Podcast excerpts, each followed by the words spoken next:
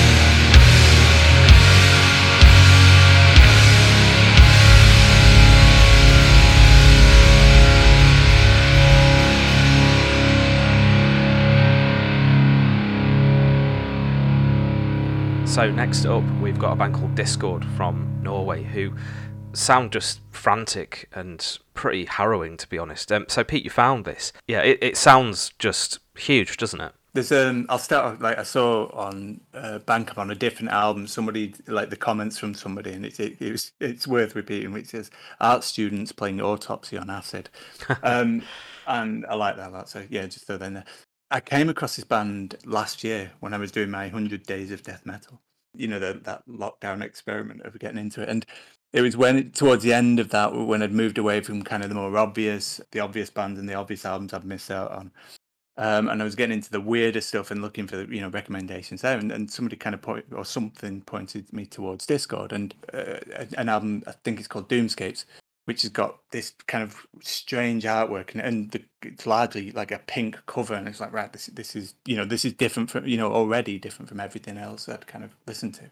I was really taken in with it. They've got a real kind of strange atmosphere about them. That you know it's it's technical death metal, but without you know, without getting into kind of like the brutal element of that, it's it's technical in the weird and warped way. You know, like makes you feel really, you know, odd and alien. Uh, and that's I love that's that's how I like the, the kind of technical death metal. And then the other day, we were surprised to find an, an email in the kind of nine minutes uh, inbox saying they've got a new album coming out in a couple of months on transcending obscurity. So I was really kind of happy to to to find that, and I kind of just um, I just consumed it like straight away. The whole thing is this living, writhing kind of weird beast, and it was everything I'd hoped for. It's just kind of they're not completely you know oddball or strange. They're just slightly off the straight and narrow, which makes that you know it makes them kind of bafflingly brilliant. And yeah, yeah, this I really kind of, I wasn't even sure they were still around, so to kind of find this, it makes me really happy. It's amazing, isn't it? I mean, it sounds like uncanny to me. It sounds like just like you say, something's off about it and something strange about it. That's that's what makes it interesting. So yeah, we're going to play the song "Bionic Tomb Eternal," uh, and it's from the uh, album Degenerations. And you can get this at diskordband.bandcamp.com or via Transcending Obscurity Records.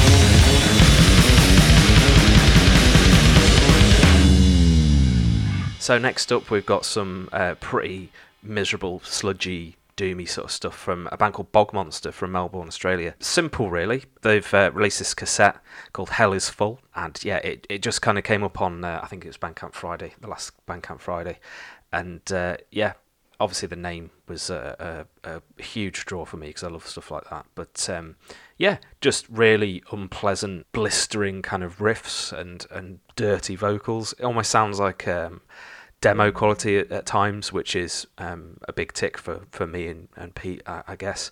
And uh, yeah, just thought it was um, a magnificent little release. So thought we'd showcase it this week. Um, what did you reckon to it, Pete? Yeah, pretty much.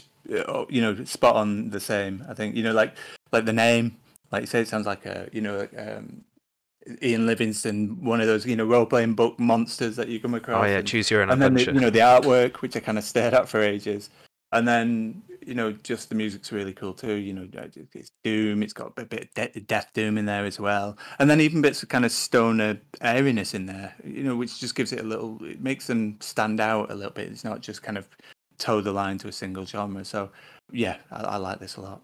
Yeah, I, I do like the um, description of themselves. They sort of um, almost um, describe themselves as adventurers into the realm of death and doom. So yeah, anyone who sort of takes that leap into um, fantasy is, is is all good by us, really. Like we say, you can get the cassette, twelve Australian dollars, uh, at bogmonster.bandcamp.com. This song is called Usurper.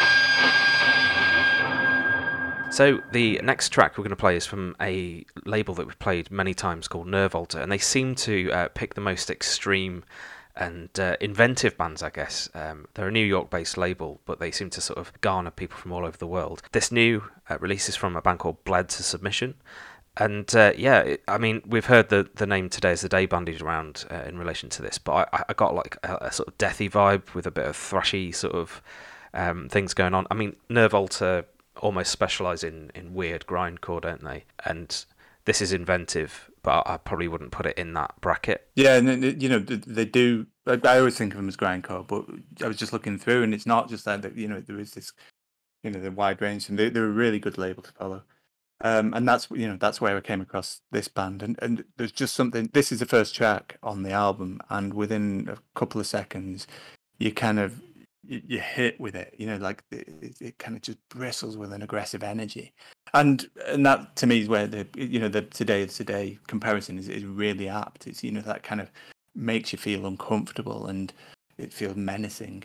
Uh, it's, it's, like a, a tornado of assault on your senses. So really powerful stuff, and it was you know it took me a, a, a maybe a couple of goes through. Um, but once I was there, I was kind of locked into that experience and like an endurance, staring into a gale.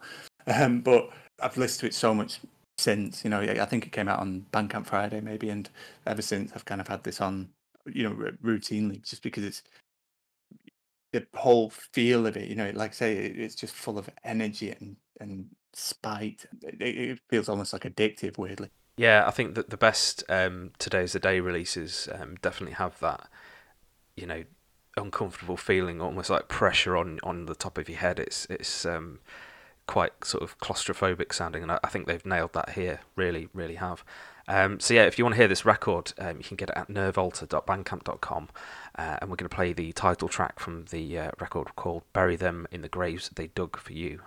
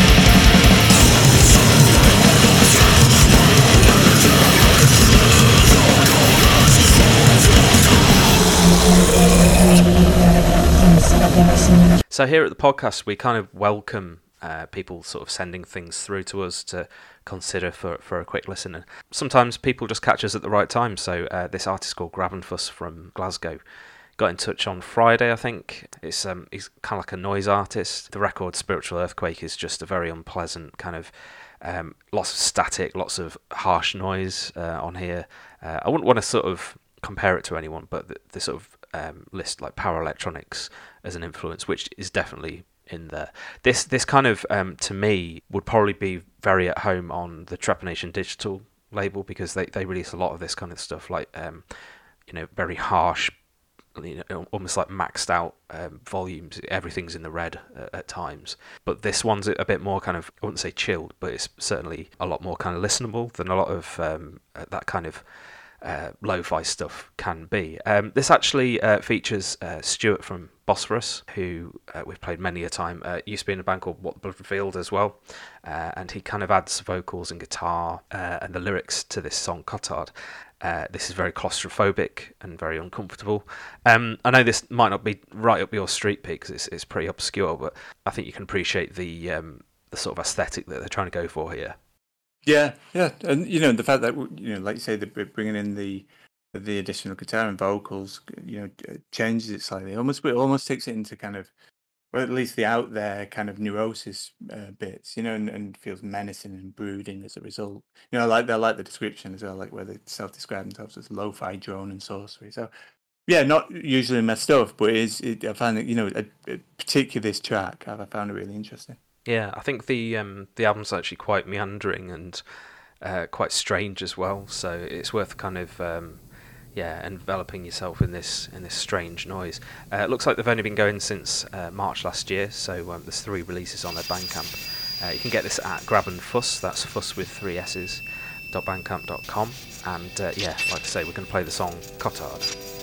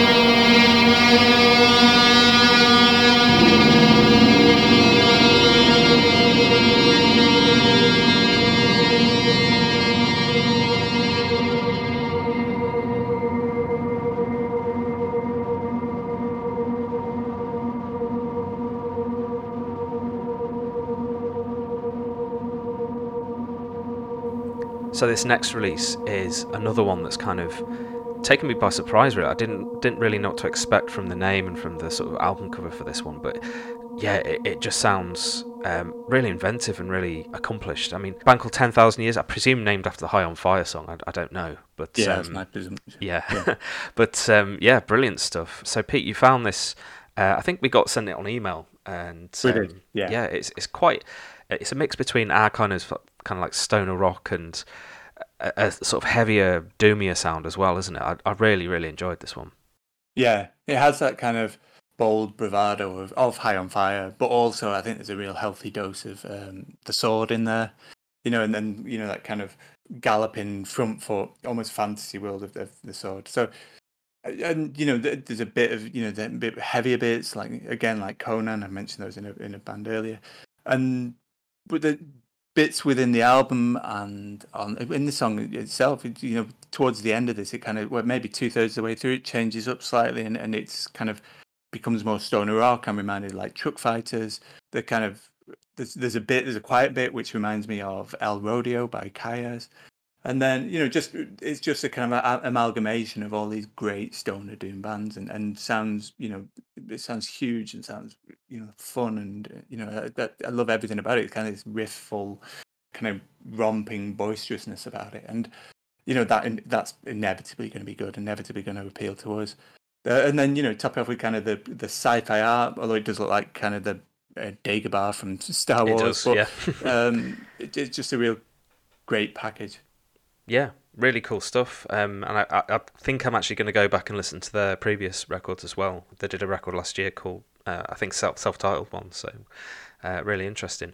Uh, yeah, so you can get this at 10,000years.bandcamp.com, and we're going to play the song, uh, the only song that they've released so far, which is March of the Ancient Queen.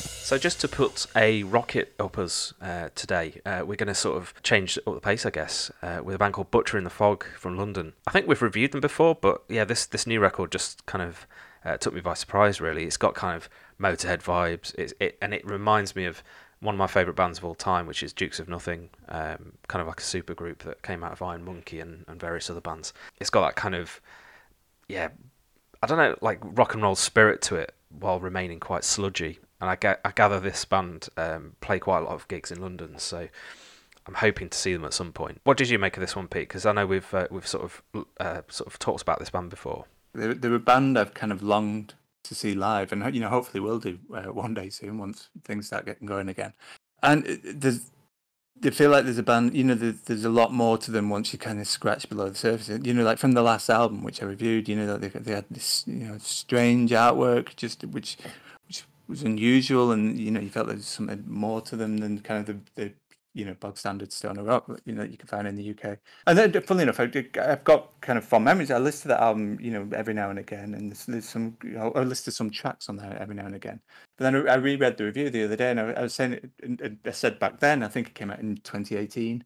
Um, it was a bit hit and miss in terms of the songs, and like from but but the highs were very good. That's kind of what I, uh, you know, the highs were really high from uh, that's what I stated in the review, and I, suppose that's fair. It's Like my listening habits, I'll, I'll have only listened to those tracks since, and as such, you know, I'd, I'd rather a band kind of, you know, try a lot and and and kind of produce great songs rather than kind of just kind of a middling album, if that makes sense. Um, and I think that's what they do. They seem to kind of pack in so much into their into the music that you know it just flies past and and that's from that kind of punk attitude that you allude to and this restless vibe about them.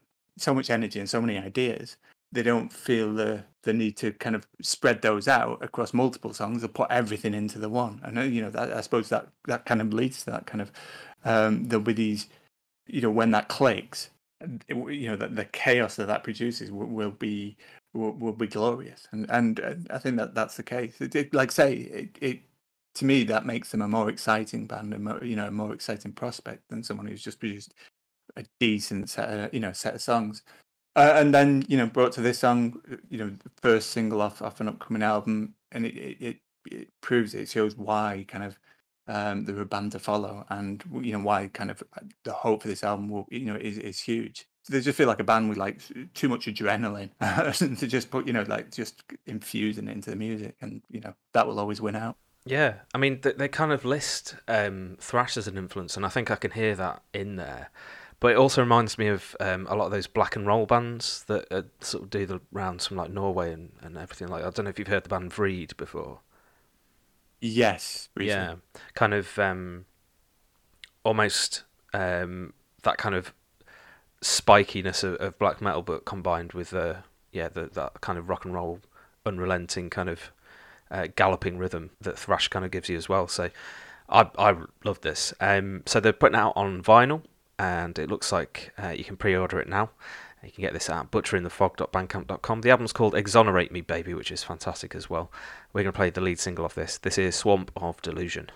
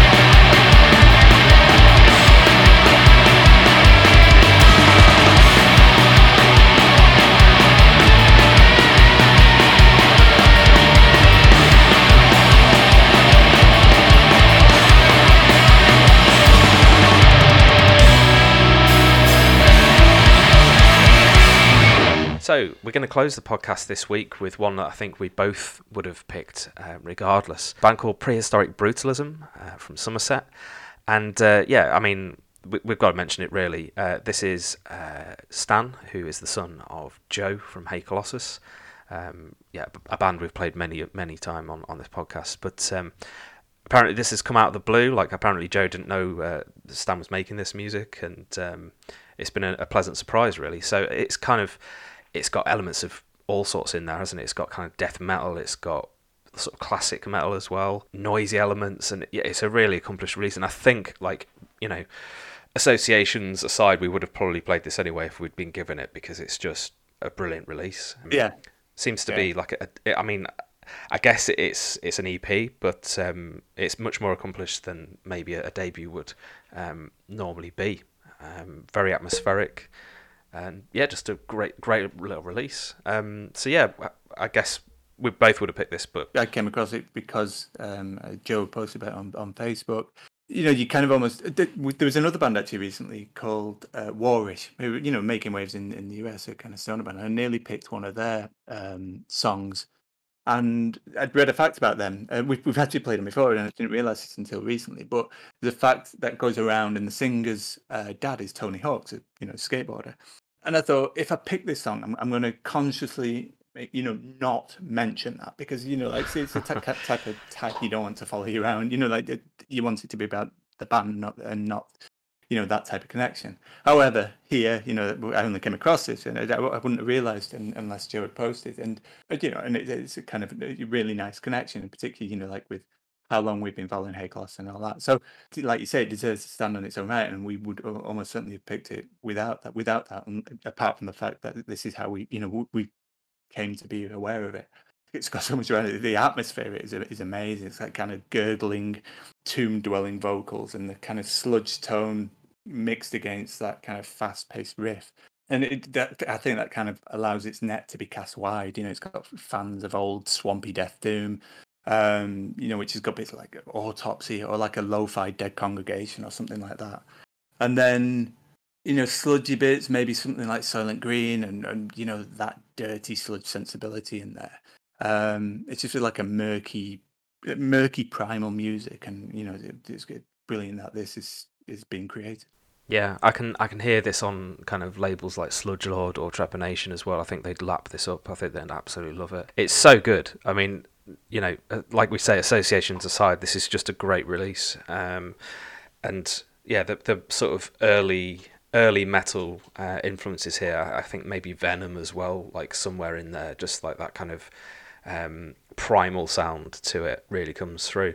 So yeah, it's just been put up on Bandcamp, so you can get it at prehistoricbrutalism.bandcamp.com. Uh, the record is called Force Cannibalistic Torment, and we're going to play the final track, which is LetRot.